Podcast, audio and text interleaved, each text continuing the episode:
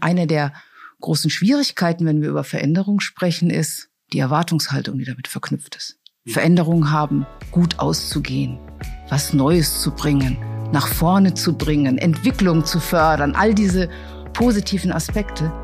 Und dabei auch, und dabei spricht keiner über die Risiken oder keiner darüber, was es bedeuten kann, wenn es nicht gelingt. Und ich bin der Meinung, dass diese Tatsache, dass das so ignoriert wird, auf die Menschen unglaublich viel Druck macht. Ihr hört 50 Minuten, den psychoanalytischen Podcast der IPU Berlin. Für die Länge einer Psychotherapiestunde bringen wir einmal im Monat eine psychoanalytische Perspektive in Podcastform. Durch die Folgen führt euch Daniel Jakubowski. Unterstützt wird er dabei von Dr. Marie-Louise Alder, die selbst psychotherapeutisch arbeitet und forscht. Gemeinsam hören wir genauer hin bei Themen rund um Psychotherapie, Psychoanalyse und aktuelle Forschung. Willkommen zu einer neuen Folge 50 Minuten. Wir sind zurück aus der Sommerpause und wir haben uns verändert. Alina hat ihr Studium beendet und dadurch auch unseren Podcast verlassen. Ihre Stimme habt ihr am Anfang und am Ende jeder Folge gehört, vor allem aber in den Einspielern, in denen wir euch genauere Informationen zu Begriffen und Konzepten geben. Solche Veränderungen sind nicht zu verhindern. Sie sind auch nicht per se schlecht, auch wenn wir Alina natürlich vermissen werden. Wir sind dieser Veränderung gegenüber also ambivalent eingestellt. Denn gleichzeitig freuen wir uns, dass nun Laura Teil unseres Teams ist. Ihr habt sie gerade schon gehört und sie wird uns auch in Zukunft mit Informationen zu Themen versorgen, bei denen wir es etwas genauer wissen wollen. Wer unseren Podcast noch nicht so lange kennt, hätte die Veränderung vielleicht gar nicht bemerkt. Keine große Sache, eigentlich alles beim Alten.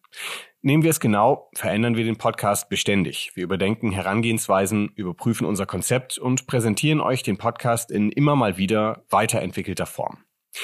An sich klingt das nicht schlecht, aber viele Menschen tun sich schwer mit Veränderungen. Manche, ja, hassen sie sogar.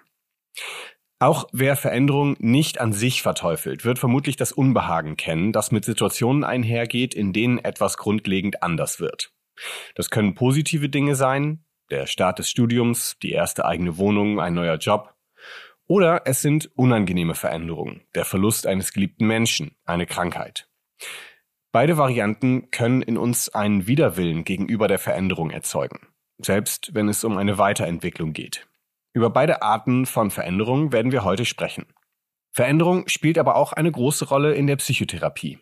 Was passiert oder passieren soll, wenn man sich in Therapie begibt, lässt sich mit Veränderung sogar besser beschreiben als mit dem eher irreführenden Begriff der Heilung.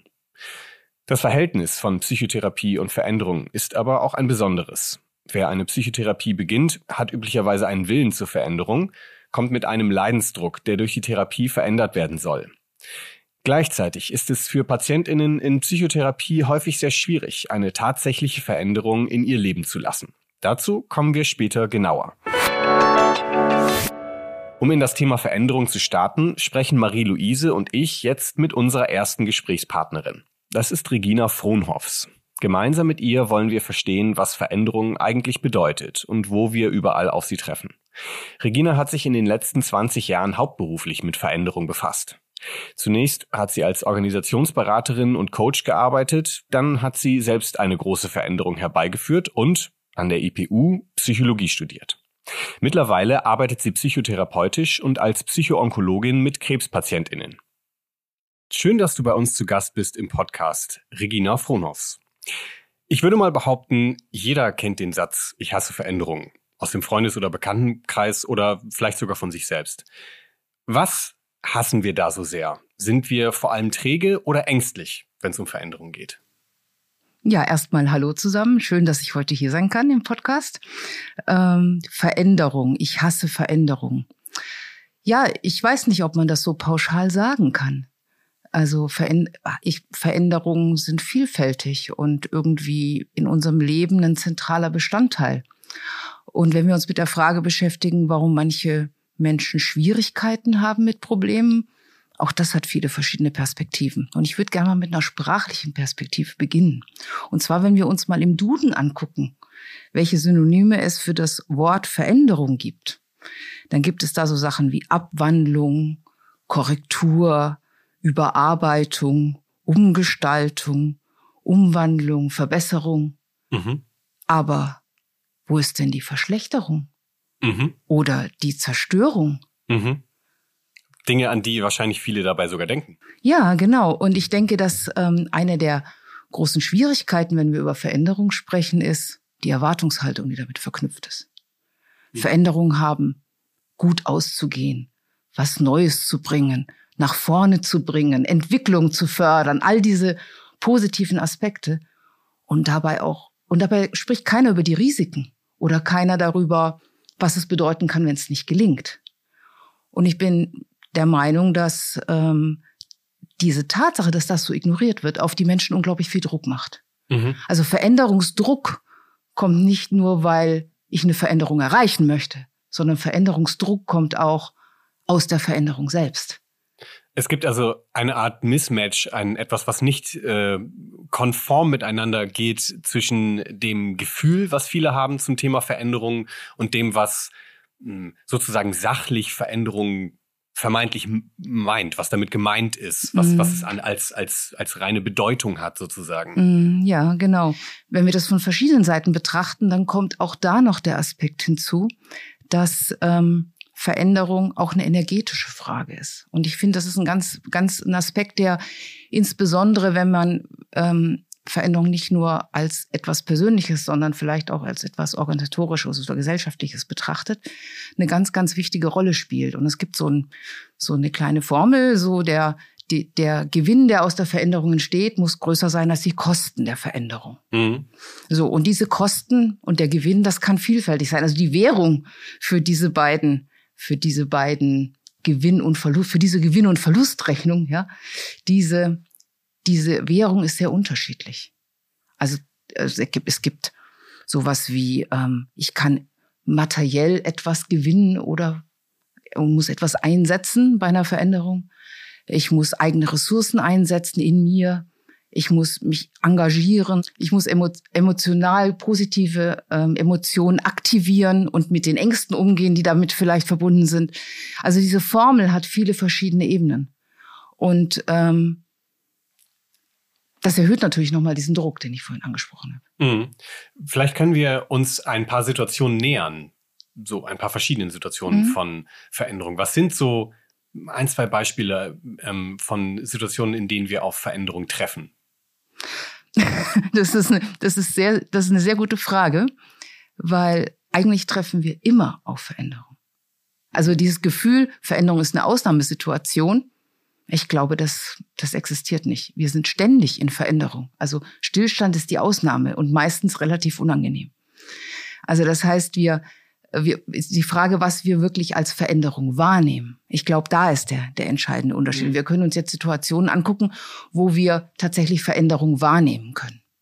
Also ich glaube, ähm, das ist genau die entscheidende, ähm, der, der, wichtige Unterschied. Ähm, was ja auch eine Verbindung herstellt zu diesem, ich fühle mich anders zu einer Veränderung als das, was eine Veränderung vermeintlich äh, bedeutet. Ähm, ich habe zum Beispiel also um das mal aufzugreifen mit diesem negativen Gefühl oder mit diesem Druckgefühl, was wahrscheinlich viele haben, ähm, ich, mir sind so äh, Varianten äh, dieses Unbehagens eingefallen. Ähm, zum Beispiel, dass manche Menschen grundsätzliche Befürchtungen hegen, egal um welche Art der Veränderung es geht. Oder es geht konkreter darum, dass sich Dinge verändern, die so ein Umlernen bedeuten. Also man muss etwas anders machen in Zukunft, was man gewohnt ist, auf eine bestimmte Art und Weise zu machen. Ähm, vielleicht auch, obwohl man das Gefühl hat, dass das alles wunderbar ist, wie es ist.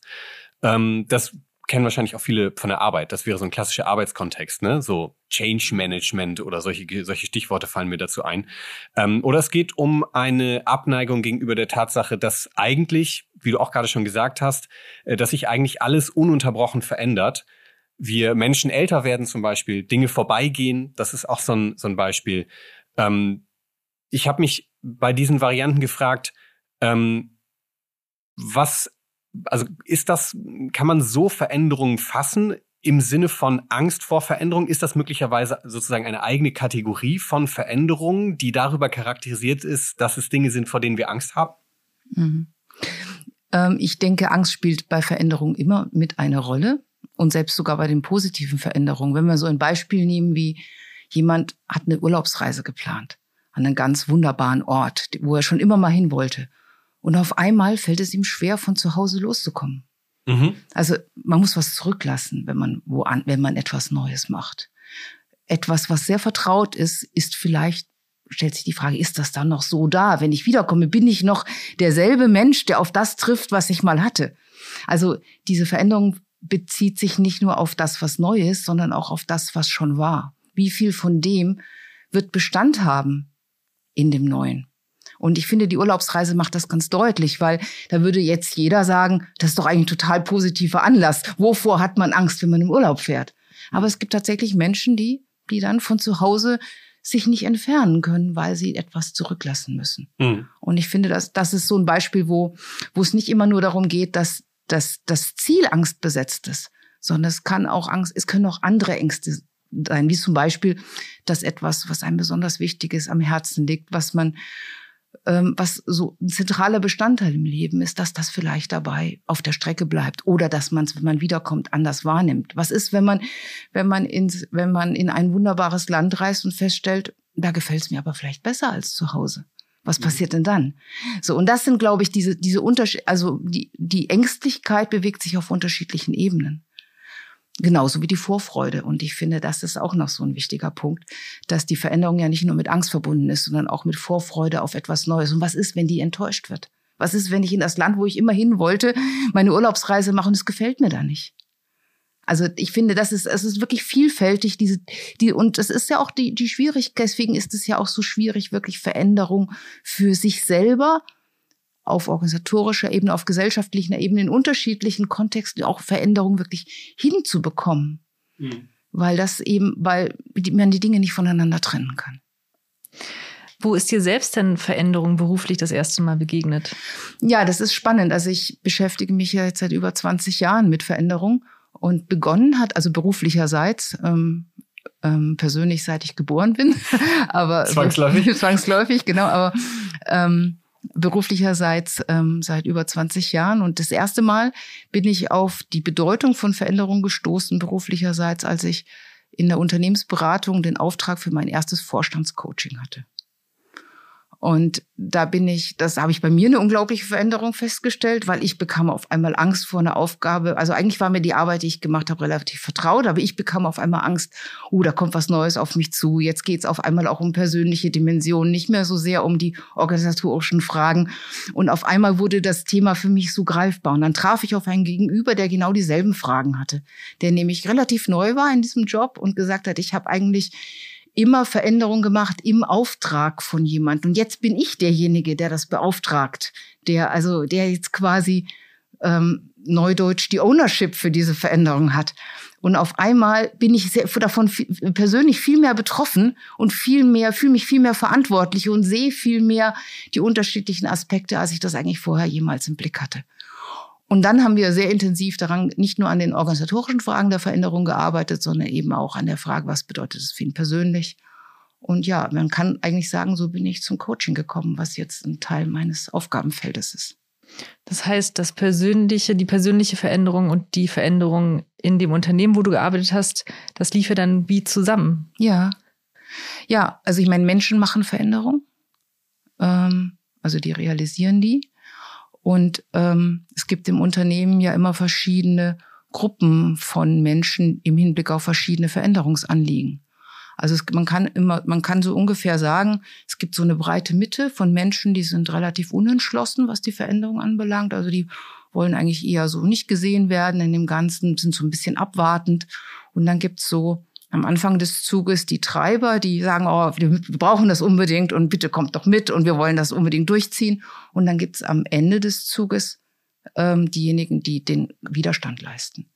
Und im Unternehmen ist es oft so, dass das Management das Augenmerk auf die Menschen legt, die vorne das treiben, die unterstützen und auf der anderen Seite auf die Widerständler, die die Veränderung lieber nicht wollen. Und die große breite Masse in der Mitte, die bleibt ein Stück unberücksichtigt.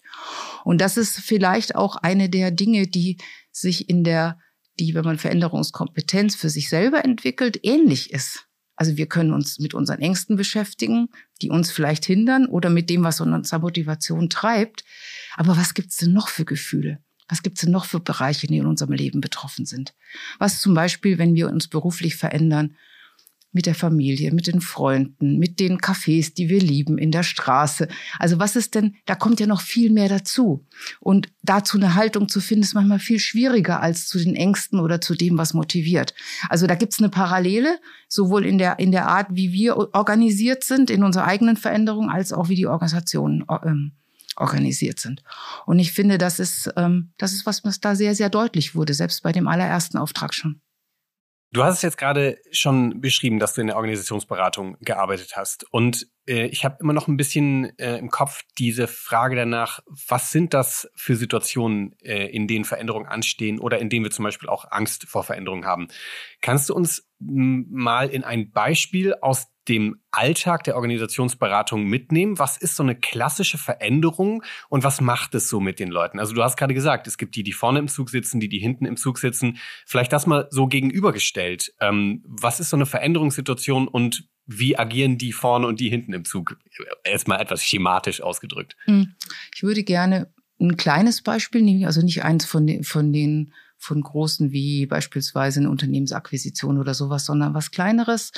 Und ähm, das erläutert an einem Beispiel, was ist, wenn eine neue technologische Infrastruktur eingeführt wird. Mhm. Ich finde, das ist insofern ein gutes Beispiel, weil das ist so, ähm, da gibt es, da gibt es irgendwie einen Businessplan dafür, da sieht man, warum lohnt sich das Ganze aus unternehmerischer Sicht und dann wird das in die Organisation im Prinzip hineingetragen und betrifft eine sehr, sehr breite äh, Gruppe von Mitarbeitern in der Regel. Hm. Und, die, und alle Prozesse und die Haltung, der ganze Arbeitsablauf verändert sich, die Arbeitsplätze verändern sich, vielleicht fallen auch Arbeitsplätze weg oder, oder Arbeitsplätze werden verlagert. Also es gibt so eine, es gibt dadurch eine breite, einen breiten Veränderungsimpuls ähm, im Unternehmen. Großes Stichwort ist ja. da ja aktuell Digitalisierung. Genau, ne? genau, zum Beispiel sowas.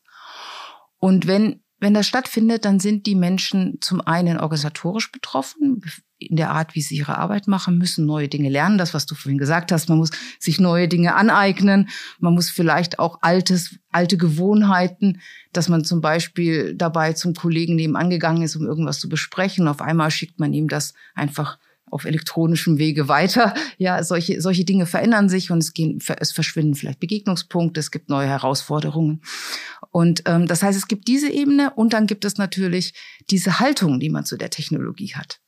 Also gibt es Ängste, wenn Technologie Einzug hält. Ist das Ganze noch kontrollierbar? Ist mein Arbeits, habe ich, beherrsche ich meinen Arbeitsplatz noch? Habe ich noch eine Bedeutung? An meinem Arbeitsplatz. Das sind so Fragen, die, die dabei eine Rolle spielen. Es ist einfach jetzt willkürlich rausgegriffen aus einem, aus einem, aus einem großen, aus, aus dem großen ähm, ähm, Beutel der, ich sag mal, der Themen, die dabei relevant sind. Und dann gibt es Menschen, die sagen, boah, ich bin total technologieaffin. Für mich ist Technologie das Höchste. Und alles, wo ich Technologie einsetzen kann, damit brauche ich mich nicht mehr zu beschäftigen. Das will ich unterstützen. Ich möchte ganz vorne mit dabei sein. So wie die Menschen, die, wenn ein neues iPhone rauskommt, schon sehr frühzeitig Schlange stehen, um ganz am Anfang mit dabei zu sein. Und dann gibt es die, und dann gibt es die Menschen, die, denen macht neue Technologie vielleicht Angst die denken, boah, vielleicht beherrsche ich das dann nicht mehr. Vielleicht bin ich ersetzbar an meinem Arbeitsplatz. Ich habe vielleicht Angst um meinen Arbeitsplatz und blockieren beispielsweise so eine Veränderung. Die verhalten sich dann unterschiedlich. Also bei den Treibern ist es relativ klar.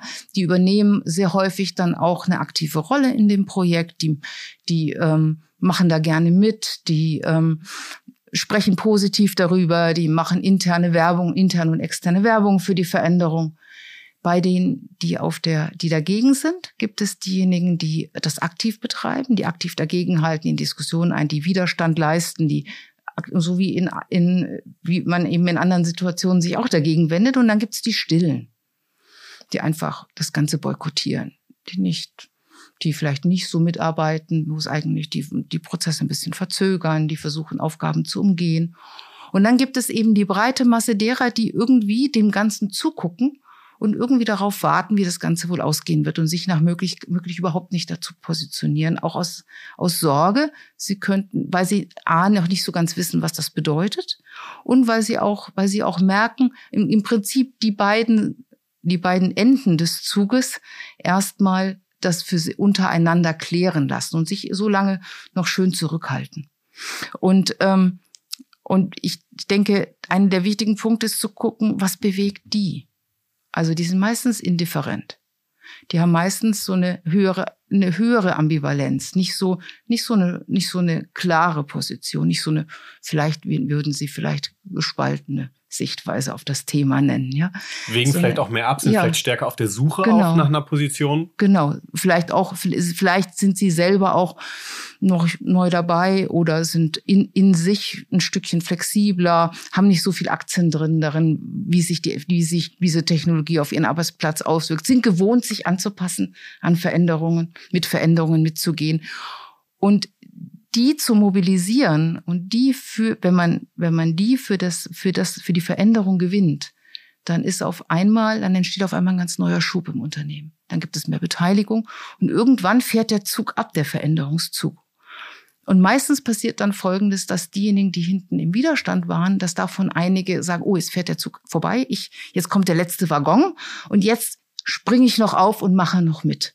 Weil jetzt ist es irgendwie, jetzt gibt es irgendwie auch keine andere Möglichkeit mehr. Und ähm, das zu begleiten und da auch zu schauen, was passiert eigentlich in den Menschen, wenn sie solche Entscheidungen treffen. Wenn sie auf einmal merken, ich muss vielleicht meine Position aufgeben. Oder was passiert auf der anderen Seite, wenn das Projekt nicht funktioniert, wenn man sich umentscheidet, wenn es Veränderungen gibt, die, ähm, die, die, die beispielsweise das Projekt ad absurdum führen, ja? Was passiert dann mit denen, die dafür gekämpft haben? Wie kommen die quasi sich, wie können die damit umgehen für sich, mit dem, vielleicht mit dem Misserfolg oder mit dem, dass sie eben auf einmal wieder sich wieder auf was Neues einstellen müssen und ihre Motivationslage auf was lenken müssen, wo sie eigentlich sich nicht darauf eingestellt hatten, weil sie schon vom Neuen ausgegangen sind. Und ähm, ich finde, das, das macht so deutlich, wo die, wo die Herausforderungen liegen in der Veränderung. Und in uns, in uns Menschen ist das ja genauso. Wir auch, wir haben auch Anteile, die, irgendwie gern die Veränderung möchten. Wir haben Anteile, die, die ähm, eher hinderlich, die das eher verhindern wollen. Und dann gibt es den, haben wir Anteile, die irgendwie an unserem inneren runden Tisch sitzen und erstmal einfach abwarten, was da so kommt, was da so passiert. Und auch da ist die Frage, was können wir denn noch mobilisieren in uns, wenn wir uns mit Veränderungen auseinandersetzen, vielleicht auch auseinandersetzen müssen? Ich finde, du hast das äh, sehr eindrücklich beschrieben, wie Veränderung sozusagen lebt, ja, mhm. äh, in, in unserem Alltag. Organisationsalltag ist dafür ja oft äh, ein ganz gutes Beispiel. Und ich finde, was darin auch zum Ausdruck kommt, ist diese Kontinuität, die Veränderung, also Kontinuität in der Veränderung steht, aber die Veränderung auch bedeutet, weil Veränderung ist ja irgendwie auch immer, du hast ja ganz am Anfang auch schon gesagt, irgendwie immer Ausdruck von Kontinuität, davon, dass es irgendwie weitergeht. Ähm, du hast aber ja mit dem Stichwort Veränderung äh, auch noch in einem ganz kontrastartigen Kontext zu tun gehabt. Du hast dich entschieden, in deinem Leben beruflich einen anderen Weg zu gehen. Wie kam es dazu, zu dieser Veränderung? Und wohin hat sie geführt? Ich würde sagen, es hat begonnen mit der Erkenntnis, dass ähm, mir persönlich es mehr Spaß macht, mit den Menschen zu arbeiten in der Veränderung, als mit den Spielregeln, den, den ähm, Prozessen und dem, ähm, der Durchführung des Projektes bei Veränderung. Und aus diesem Grund habe ich mich immer mehr selber in, in das Coaching bewegt. Das hat mir richtig, das hat mir von Anfang an Spaß gemacht und tut es auch heute noch. Und ähm, habe dann irgendwann gemerkt, na ja, wenn man wenn man wenn man Veränderungen coacht, dann kann man das das die Aktion, die eigene Beteiligung nicht mehr trennen von dem, was an psychischen Prozessen passiert.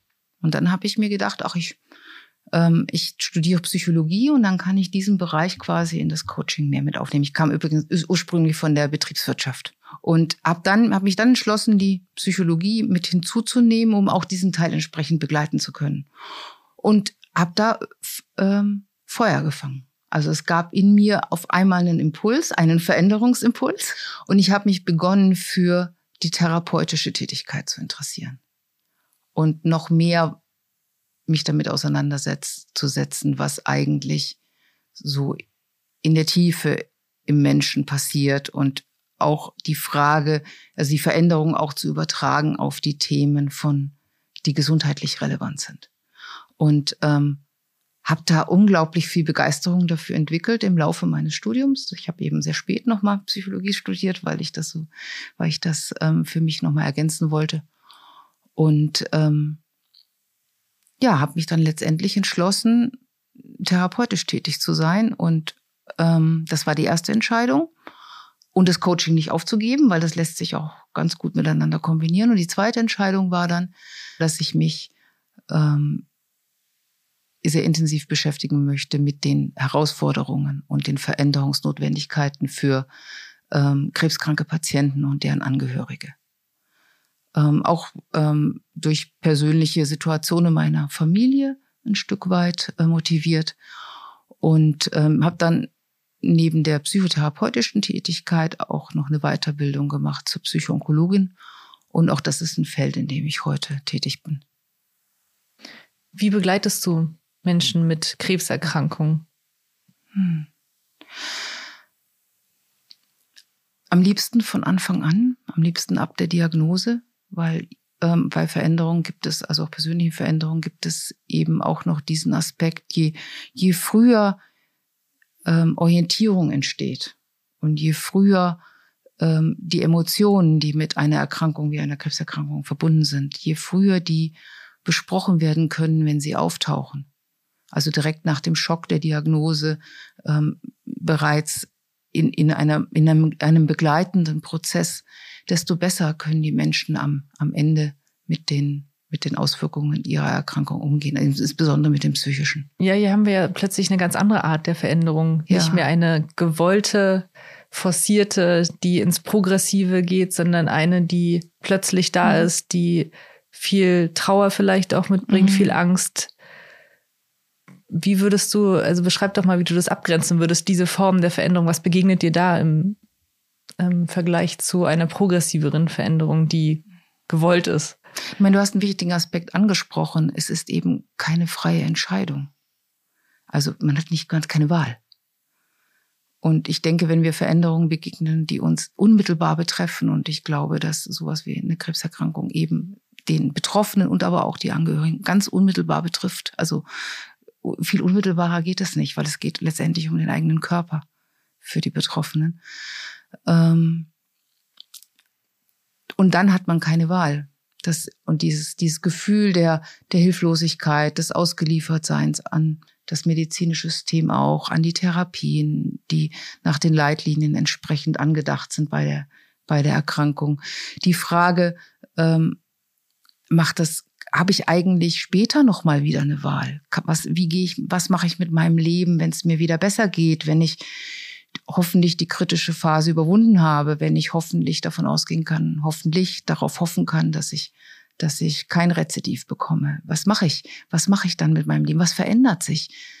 Und ähm, das sind das sind Fragen, die extrem verunsichern. Und ich glaube, ich habe in meiner Tätigkeit keine Situation erlebt, die so verunsichernd war wie diese.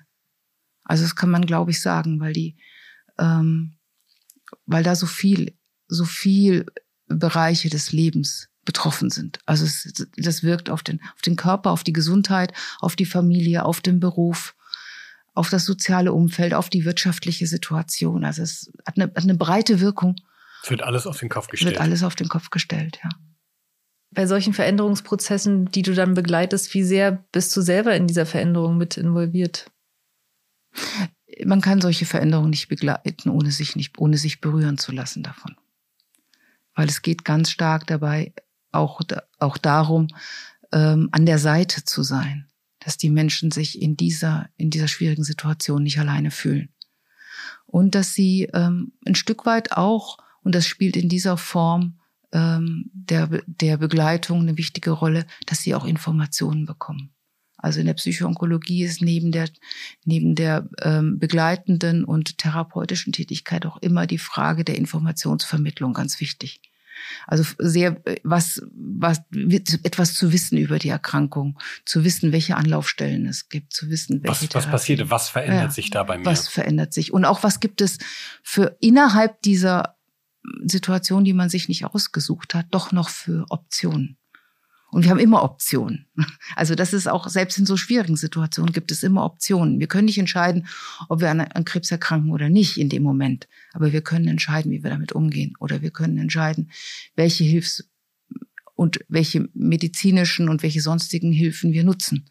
Also das ist, es gibt schon immer Entscheidungen. Und ich glaube, das ist so wichtig auch zu vermitteln. Ja, es ist etwas, es, es bleibt eine Wahl. Man hat immer eine Wahl. Und ich finde, das, das ist eigentlich so die, die, die Botschaft, die ähm, vielen, die vielen äh, meiner Patienten auch wirklich hilft, zu sehen, ah ja, ich bin vielleicht doch nicht so ausgeliefert, wie ich das ursprünglich gedacht habe. Ich fühle mich doch nicht so hilflos. Ich fühle mich zwar hilflos, aber nicht in Gänze. Ich muss sagen, wenn ich dir zuhöre, fallen mir tatsächlich äh, viele Parallelen auf zwischen diesen ja ganz unterschiedlichen Feldern der mhm. Veränderung. Ich habe zum Beispiel gerade gedacht, als du gesagt hast, bei Krebs, ähm, das ist nichts für oder gegen, dass man sich entscheiden kann, sondern das kommt sozusagen überein. Und da habe ich gedacht, naja, vielleicht ist es in organisationalen Prozessen auch oft so, dass Menschen, denen das besonders schwer fällt oder denen das Angst macht, dass sie auch das Gefühl haben, ich habe ja keine Wahl. Ich werde, ich bin dem ausgeliefert, sozusagen.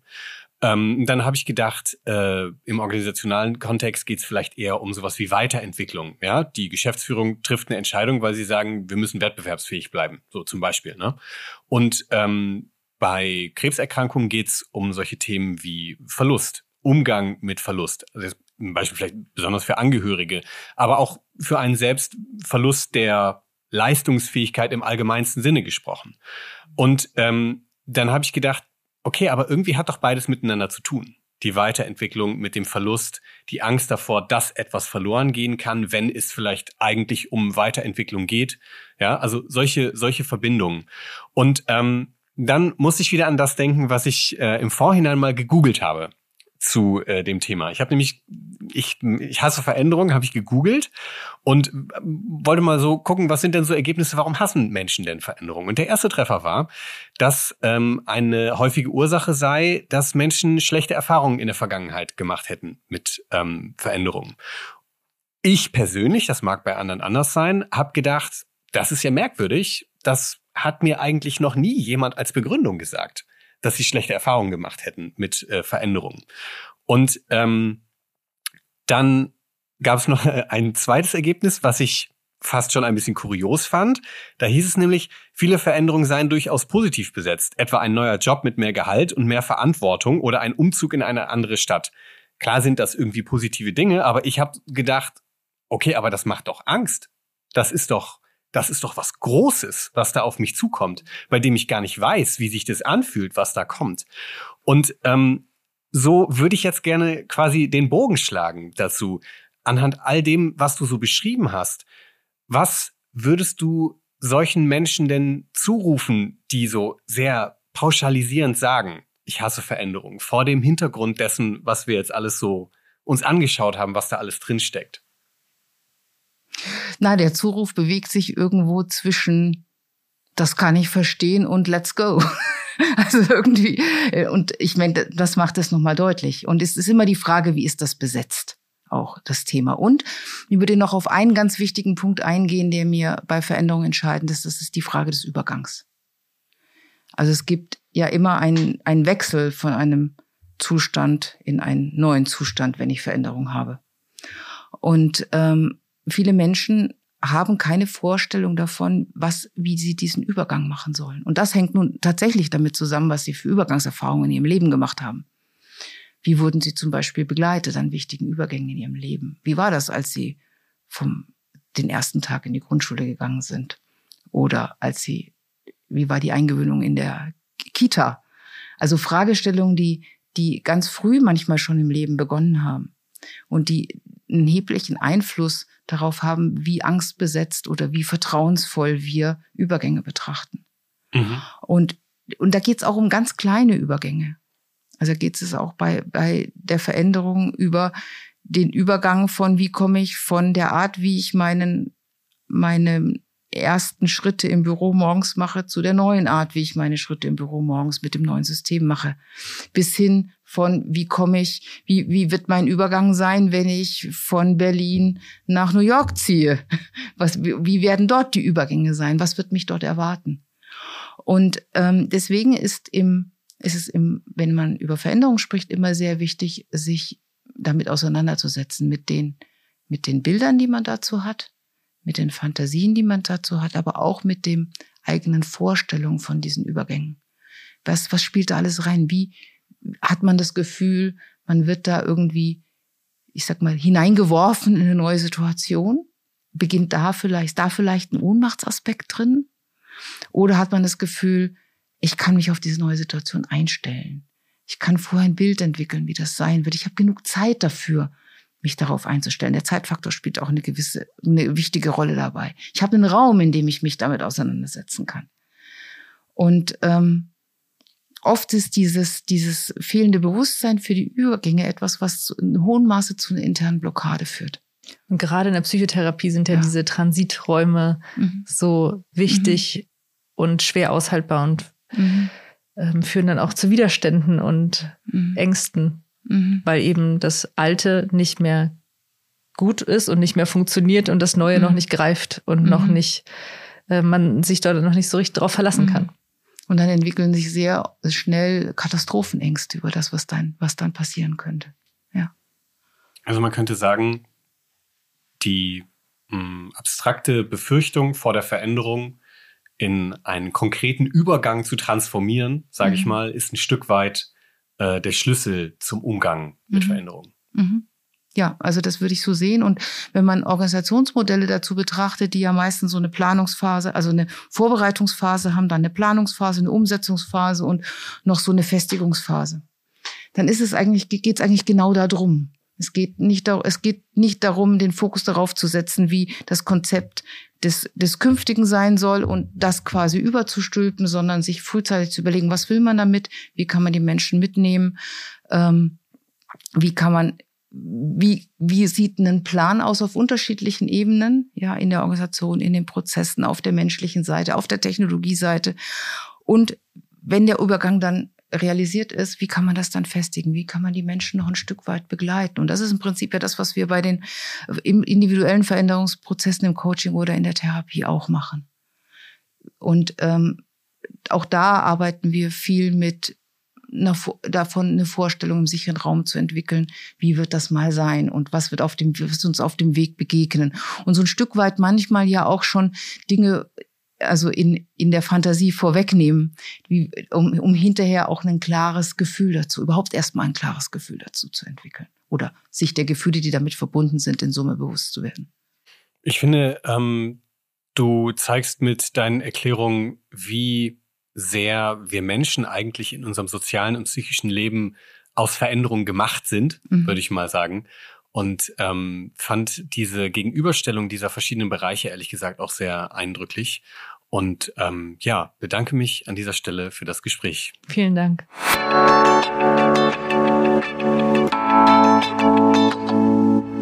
Wir haben gehört, aus wie vielen Aspekten Veränderung besteht und vor allem in wie vielen verschiedenen Lebenssituationen sie uns begegnet. Zu leben bedeutet immer auch, sich zu verändern. Wir können dazu verschiedene Haltungen einnehmen, Ängste hegen, überfordert sein oder in freudiger Erwartung. Viele Varianten von Veränderung passieren alltäglich, oft auch nebenbei. Andere sind einschneidend und wir erinnern uns ein Leben lang an den Moment, in dem sie eingetreten sind. Es gibt insofern gute Gründe, Veränderung zu hassen, weil sie kompliziert sein kann und manchmal unausweichlich ist. Und dann gibt es Situationen, in denen soll sie unausweichlich sein. Wer eine Psychotherapie beginnt, will eine Veränderung. Doch so einfach ist es nicht. Veränderung zu wollen macht schließlich nicht furchtlos. Außerdem ist die Umsetzung viel schwieriger als die Theorie. Wenn man so will, sind Psychotherapeutinnen Experten für Veränderung. Sie kennen die Fallstricke im Prozess der Veränderung, die Beharrungskräfte von Patientinnen an Bewährtem festzuhalten und sie unterstützen dabei, Veränderungen zu gestalten. Wir haben mit Leonie Kampe darüber gesprochen, was es bedeutet, in der Psychotherapie einen Raum für Veränderung zu bieten. Sie ist Juniorprofessorin für psychologische Diagnostik an der IPU und hat jahrelange Erfahrung als Psychotherapeutin. Sie beschreibt, wie schwierig es sein kann, wenn es in der Psychotherapie darum geht, tatsächlich etwas zu verändern. Das ist ja häufig der Punkt, wo Psychotherapie ins Stocken gerät, wenn es dann an die Veränderungs, das ist ja eine extra Komponente auch die, Ver die Veränderungsbereitschaft von Menschen. Also das eine ist ja die Therapiemotivation, das andere ist dann aber auch die Veränderungsmotivation, weil viele kommen erstmal ganz willig in die Therapie und am Anfang geht's ja häufig, da geht's ja auch, wird ganz viel validiert in der Regel, ne? ganz viel Verständnis erstmal und das tut allen immer sehr gut, ähm, bis dann der Punkt kommt, wo es ein bisschen konfrontativer wird, wo es darum geht, vielleicht auch eigene Anteile an Situationen zu verändern oder im Außen eben Veränderungen auch zu vollziehen. Und das ist dann häufig der Punkt, wo es entweder sehr in den Widerstand gehen kann oder bis hin zu Therapieabbruch passieren kann. Widerstand oder sogar Therapieabbruch, das klingt hart. Es verdeutlicht aber, wie schwierig Veränderung für uns Menschen sein kann, wenn sie Dinge betrifft, die uns wichtig sind, die tiefer gehen oder sogar wichtige Aspekte in unserem Leben in Frage gestellt werden. Eine Frage ist also, wie in Psychotherapie Veränderung überhaupt gelingen kann. Also damit Veränderung ähm, möglich ist, äh, muss, muss, glaube ich, ähm, Sicherheit da sein. Also es muss eine, ähm, eine Sicherheit entstanden sein, um wieder losgehen zu können. Also nur wenn, wenn beide Beine sicher stehen, kann man eins loslösen und einen Schritt nach vorne machen. Aber wenn es eh die ganze Zeit kippelig ist, macht man auch keinen Schritt nach vorne. So würde ich das ein bisschen sehen. Also die neugierigsten und veränderungswilligsten Menschen sind aus der Bindungstheorie gesprochen, die, die sicher gebundenen Menschen. Ähm, weil die die sicheren Introjekte in sich haben. Ne? Die nehmen die Sicherheit, das wird schon klappen. Ich werde gute Beziehungen finden. Die nehmen das mit. Ähm, die größten Schwierigkeiten haben die unsicher gebundenen Menschen. In den ersten Lebensjahren entwickeln Menschen einen sogenannten Bindungsstil, der eine Rolle dabei spielt, wie wir spätere Beziehungen gestalten. Sind die Voraussetzungen für eine sichere Bindung gegeben, kann uns Veränderung später leichter fallen, auch in der Psychotherapie. Der Bindungsstil ist aber kein Urteil oder Schicksal, vielmehr hilft er zu verstehen. Sich selbst und seine Problematik zu verstehen, ist wiederum ein wichtiger Faktor der Veränderung. Es wäre auch eigentlich schade, ehrlich gesagt, wenn ich mal, wenn das Therapieziel wäre, ein anderer zu werden, weil ich finde, das eigentlich wichtigere Therapieziel ist, ein Stück weit Empathie für die Gewordenheit des Selbst auch zu entwickeln. Also eigentlich mehr ähm, erstmal mit einer gewissen Selbstsicherheit bei dem anzukommen, was man eigentlich ist und wer man eigentlich ist. Und ähm, ich würde eher fast sagen, viele kommen mit dem, mit dem Wunsch, ich wünschte, ich wäre jemand anders, ich wünschte, ich wäre, ich hätte nicht die Bedingungen wie ich, ich wünschte, ich wäre nicht ich. Ähm, und ich glaube, der erste Schritt ist eigentlich andersrum, ähm, da ein Stück weit anzukommen, zu sagen, ich verstehe, warum es zum jetzigen Zeitpunkt nicht anders sein konnte oder auf vielen Stellen die Ebenen, äh, die, die Wege so geebnet wurden, dass ich ähm, mich so entwickelt habe. Aber ich ähm, habe jetzt vielleicht ein Stück weit mehr Wahlmöglichkeit, ähm, manche Dinge auch anders zu machen. Damit bedeutet Veränderung einen Zugewinn an Freiheit und Handlungsmöglichkeiten. Das bringt uns zu der Frage, wie der Weg zur Veränderung konkret aussieht.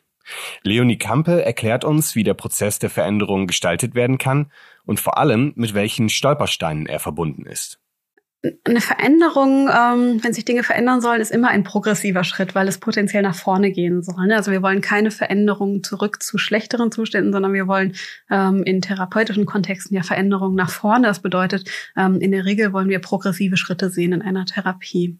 Ähm, und je nachdem, wie bedrohlich ähm, die sich diese, diese Progressionsschritte für die Patientinnen und Patienten anfühlen, ähm, umso mehr Abwehr oder Widerstand kann das generieren. Und da gibt es verschiedenste Formen von, dass Patienten zum Beispiel rationalisieren und ganz viele Erklärungen finden, warum das jetzt gerade nicht der richtige Zeitpunkt ist oder gerade nicht passt oder tausend Gründe, warum es gerade nicht geht. Ähm, Patienten können das auch dissoziativ verarbeiten, also sie können extrem somatisieren. Plötzlich kommt tausendfach Stundenausfall, weil chronischer Kopfschmerz, Magen-Darm und so weiter. Ähm, und eine andere Option ist, ähm, ist eine, ähm, äh, ein Rückgang in eine regressive ähm, emotionale, ich will nicht sagen Stimmung, aber in einen Zustand vielleicht. Ähm, also, dass man sich plötzlich ähm, vielleicht sehr verhaftet fühlt in seinem Kinder-Ich, ähm, dass man plötzlich ähm, äh, viel attraktiver findet, da zu bleiben, wo man irgendwie vielleicht nochmal nachbeeltert wird. Ähm, also viele Menschen haben ja Schwierigkeiten, sich loszulösen aus familienähnlichen Strukturen, um dann vielleicht in einen etwas autonomeren Zustand irgendwie ähm, überzuwechseln. Ähm, und es gibt ja Momente, da sieht eine Therapeutin oder ein Therapeut, dass das möglich ist, ne, das und traut das einem Menschen zu. Ähm, und diese Patientin oder dieser Patient ähm, äh, bekommt, habe da plötzlich ganz stark identifiziert mit dem Gefühl von, das, das wird nie was. Ich brauche diese Eltern, ich komme ohne die nicht zurecht, also Eltern im übertragenen Sinne, ähm, und geht zurück in so einen regressiven Zustand. Ähm, manchmal so stark, dass auch die Therapeuten dann denken, na ja, das war vielleicht auch zu früh und ähm, dass man sich so identifiziert mit dem Rückschritt in die Regression. Also das wäre quasi, dass man, dass man in einem regressiven Zustand verhaftet bleibt, um die Progression ähm, ein Stück weit ähm, ab, äh, abzuwehren oder so vor sich herzuschieben. Es geht auch andersrum. Das haben wir gerade erst in der Klinik wieder mit ein, zwei Patienten gehabt, ähm, dass man Progression nutzt, um Regression zu vermeiden. vermeiden. Also dass Menschen, die es zum Beispiel ähm, äh, sehr früh gelernt haben, ähm, sehr äh, pseudo-erwachsen zu sein, ähm, weil ihre kindlichen Bedürfnisse vielleicht keinen Raum bekommen haben oder ähm, weil das vielleicht auch mit, mit Verachtung oder mit Entwertung irgendwie bestraft worden ist, wenn die schwach waren, in Anführungszeichen, ähm, dass die dann sehr schnell sehr bedürfnislos geworden sind, sehr pseudo-autonom, es gewohnt sind, Gefühle abzuschalten, ähm, nach vorne zu gehen, Dinge selbstständig zu managen. Ähm, und die, also das, da kann man nämlich die Progression auch als eine Abwehr von, ähm, von dem Zulassen von Fühlen, von eigener Bedürftigkeit verstehen. Also Progression ähm, ist zwar in der Regel das Therapieziel, aber kann auch eine Vermeidung sein. Regression ist ein Fachbegriff aus der Psychoanalyse. Er bezeichnet das Wechseln in einen früheren emotionalen Zustand, eine Art unreifen Zustand, der mit weniger Verantwortlichkeit einhergehen kann oder mit dem Empfinden von Gefühlen aus jüngeren Lebensphasen. Wie Leonie Kampe beschreibt, können sich in einer Psychotherapie Phasen der Regression und Progression, also des Fortschritts, abwechseln. Um zu verstehen, wie Veränderung funktioniert, ist das eine wichtige Erkenntnis. Veränderung verläuft nicht linear. Außerdem kann Veränderung in ganz unterschiedlicher Form entstehen, die nicht immer eindeutig messbar ist. Wir haben uns gerade ein paar, ein paar Borderline-Behandlungen angeguckt, äh, und zwar die Fälle, wo sich nichts verändert hat. Wir haben uns Menschen angeguckt, die vor der Behandlung und nach der Behandlung ähm, eine Borderline-Diagnose, äh, die Kriterien erfüllen. Ähm, und dann haben wir uns diese Fälle aber nochmal aus anderen Perspektiven angeguckt und haben zum Beispiel ähm, aus einer eher persönlichkeitsfunktionalen ähm, Perspektive geguckt. Ähm, äh, wie, wie steht es um den Selbstwert? Wie, wie ist der Grad der Identität? Wie ist die Integration der Identität? Ähm, was ist mit den Empathiefähigkeiten? Wie gut kann, gelingt es, sich öffnen zu können, ähm, Nähe zuzulassen? Wie können diese Menschen mit Gefühlen umgehen? Ähm, und wenn man aus dieser Perspektive guckt, sieht man ähm, auch bei diesen Patienten einige Veränderungen, nicht bei allen natürlich, ähm, aber bei einem Großteil. Ich glaube, es ist ähm, die Veränderbarkeit von Diagnosen ist das eine, aber was, was bedeutet es für den einzelnen Menschen? Also man kann von einem Menschen mit einer schwersten Borderline-Störung nicht erwarten, dass der nach anderthalb Jahren keine Borderline-Kriterien mehr erfüllt. Trotzdem kann sich in einer guten Psychotherapie substanziell für diesen Menschen was verändern. Letztlich geht es in jeder Psychotherapie um Veränderung und sie findet auch in jedem Fall statt. Die individuellen Unterschiede im Prozess der Veränderung sind groß, so auch die Art und Weise und die Bedeutung der Veränderung für jeden einzelnen Patienten. Es gehört zur Profession aller Psychotherapeutinnen, diese individuelle Situation der Patientinnen im Blick zu haben, wertzuschätzen und gemeinsam zu gestalten. Das heißt auch, dass Veränderung unterschiedlich lang dauert meinen Patientinnen und Patienten im psychiatrischen, ähm, äh, psychiatrischen Kontext habe ich immer gesagt, ich, ähm, ähm, wir, wir stehen das irgendwie zusammen durch. Ich kann Ihnen nur nicht sagen, wie lange es dauern wird. So, das, ähm, weil das ist meine Erfahrung. Meine Erfahrung ist, dass wenn wir da dranbleiben, dass die Dinge einen Anfang und ein Ende haben ähm, oder sich zumindest deutlich stabilisieren können. Aber ich kann niemals vorhersagen, ähm, ob das ein schneller oder ein langsamerer Prozess sein wird. Ähm, was wir gerade mit untersuchen, ist die ähm, äh, die Nachhaltigkeit von Veränderungen. Ähm, das wird ja häufig mit Katamnesen, also ähm, äh, das sind Überprüfungen ähm, ein, einige Monate nach Ende einer Studie, also wenn man Veränderungen misst vor und nach einer Therapie. Ähm, erhebt man in der Regel noch eine Katamnese mindestens ein halbes Jahr später, manchmal auch ein Jahr oder zwei Jahre später und macht die gleiche Erhebung nochmal, um zu gucken, wie viel von der Veränderung ist zwei Jahre nach der Therapie eigentlich noch übrig. Ähm, das machen wir jetzt auch gerade. Ähm, da hat sich schon gezeigt, ähm, dass äh, äh, insbesondere die psychodynamischen Therapien ähm, da eigentlich ganz gute ähm, Ergebnisse auch zeigen, ne? dass die, die, die länger brauchen, ähm, auch die nachhaltigeren Veränderungen zeigen. Ich, ich glaube, dass ähm, ja, dass das was so individuell, dass jeder Patient so seine eigene Zeit hat und seinen eigenen Rhythmus. Und ich habe so lange mit Menschen in Abwehr gesessen ähm, und das richtig ausgesessen und das in wirklich Monate bis Jahre damit verbracht, irgendwie so wirklich unangenehme Stunden mit diesen Menschen zu verbringen. Und dann irgendwann ist, man hat so richtig das Gefühl, die Zeit ist reif. So irgendwas ist reif. Ähm, und dann gibt's diesen, diesen Moment, und ich will das nicht mystifizieren, aber dieser, dieses Konzept von Stern, diese Begegnungsmomente, dieser Moment of Now, Moment, Moment of Meeting. Ähm, ich habe häufig das Gefühl, dass da irgendwas tatsächlich in der Beziehung passiert ähm, und dann passiert eine Veränderung. Das würde ich ganz oft ähm, in meinen langfristigen Therapien, könnte ich ziemlich deutlich sagen, an welcher Stelle die Veränderung passiert ist, ohne dass ich jetzt sagen würde, wir haben eine bestimmte Intervention gemacht oder so. Sondern das waren häufig Momente, ähm, wenn ich mich so zurückerinnere an die, wo es mir ganz besonders in Erinnerung geblieben ist, waren das häufig Momente, wo wirklich diese Form von Be Begegnung so war, dass ich irgendwie das Gefühl hatte, ich kann wirklich mit all dem, was über viele Monate so anstrengend war, dieses ganze, dem immer zuzuhören und ich bin so müde geworden und so weiter. Und ähm, dann war vielleicht der eine Moment, wo die Patientin irgendwie in die Stunde gekommen ist und gesagt hat, Frau Kampe, ich muss das mal ansprechen. Sie gucken immer an mir vorbei. Ähm, das, ich habe das Gefühl, Sie nehmen mich überhaupt nicht ernst. Ähm, Sie hören mir überhaupt nicht zu. Sie sitzen hier seit einem Jahr mit mir und das ist nett von Ihnen, aber Sie kriegen auch dafür Geld. Ähm, und ich habe das Gefühl, das ist alles da draußen finden Sie spannender als das, also was mit mir passiert. Und in dem Moment habe ich mich so ähm, so erschrocken ähm, und über dieses Erschrecken ähm, sind ganz viele Gefühle bei mir entstanden, ganz viel Bedauern darüber, ähm, dass ich dachte, wie alleine diese Frau seit einem Jahr mit mir in diesem Raum gesessen hat ähm, und wie zu Recht wütend sie war. Und durch diese Affektaufladung in mir, aber vor allem auch in ihr, ähm, ist dann ein ganz, ganz ähm, beeindruckender emotionaler Prozess eigentlich losgegangen, der also ähm, wo die Patientin, ohne dass ich noch viel deuten oder viel machen musste, ne, sondern durch diese, diese unangenehme Begegnung zwischen uns ist da ganz viel, hat sich losgelöst und dann ähm, hat die einen ganz, ganz schönen emotionalen Prozess gemacht. Now-Moments oder Gegenwartsmomente kommen häufig in der Psychotherapie vor und werden erforscht. Wer einmal darüber nachdenkt, erinnert sich aber möglicherweise aus seinem eigenen Alltag an einen Now-Moment, ob klein oder groß. Zum Beispiel ein Gespräch mit einer guten Freundin, die eine Perspektive anbietet, über die man vorher einfach noch nicht nachgedacht hatte. Dann entsteht ein Aha-Moment und plötzlich erscheint alles in einem anderen Licht.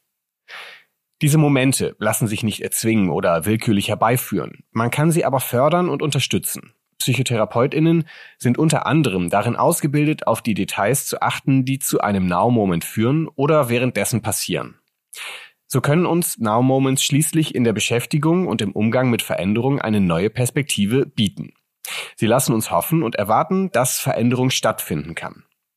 Ein Stück weit geht es auch Regina Frohnhoffs um diesen Perspektivwechsel, wenn sie betont, dass beim Umgang mit Veränderungen helfen kann, einen Blick darauf zu werfen, wie man für sich den Übergang gestaltet, der vom Ursprungszustand zum veränderten Zustand führt. So gesehen bedeutet Veränderung zu hassen, erstmal sich von der Ungewissheit und dem Unfassbaren überwältigen zu lassen. Veränderung geht so lange mit Überforderung einher, bis wir uns dem ausreichend genähert haben, was sie ausmacht. Wer in seinem Leben häufiger Veränderungen mitgemacht hat, kommt möglicherweise irgendwann an den Punkt, besser darauf vertrauen zu können, dass der Moment kommen wird, in dem das Neue, das die Veränderung mit sich bringt, anfassbar greifbar wird und dadurch seinen Schrecken verliert. Auf dem Weg dahin kann es helfen, genauer zu schauen, wohin eine Veränderung führen wird oder soll. Den Übergang dahin ganz konkret zu gestalten, ist manchmal die leichtere Übung. Wie seht ihr das? Hasst ihr Veränderungen oder freut ihr euch, wenn es öfter mal was Neues gibt? Schreibt uns eine E-Mail an 50 Minuten at epu-berlin.de oder kontaktiert uns über die anderen Kanäle der IPU. Damit sind wir am Ende unserer ersten Folge nach der Sommerpause. Ab jetzt gibt es wieder jeden Monat eine neue Folge mit einem neuen Thema, das wir aus psychoanalytischer Perspektive betrachten.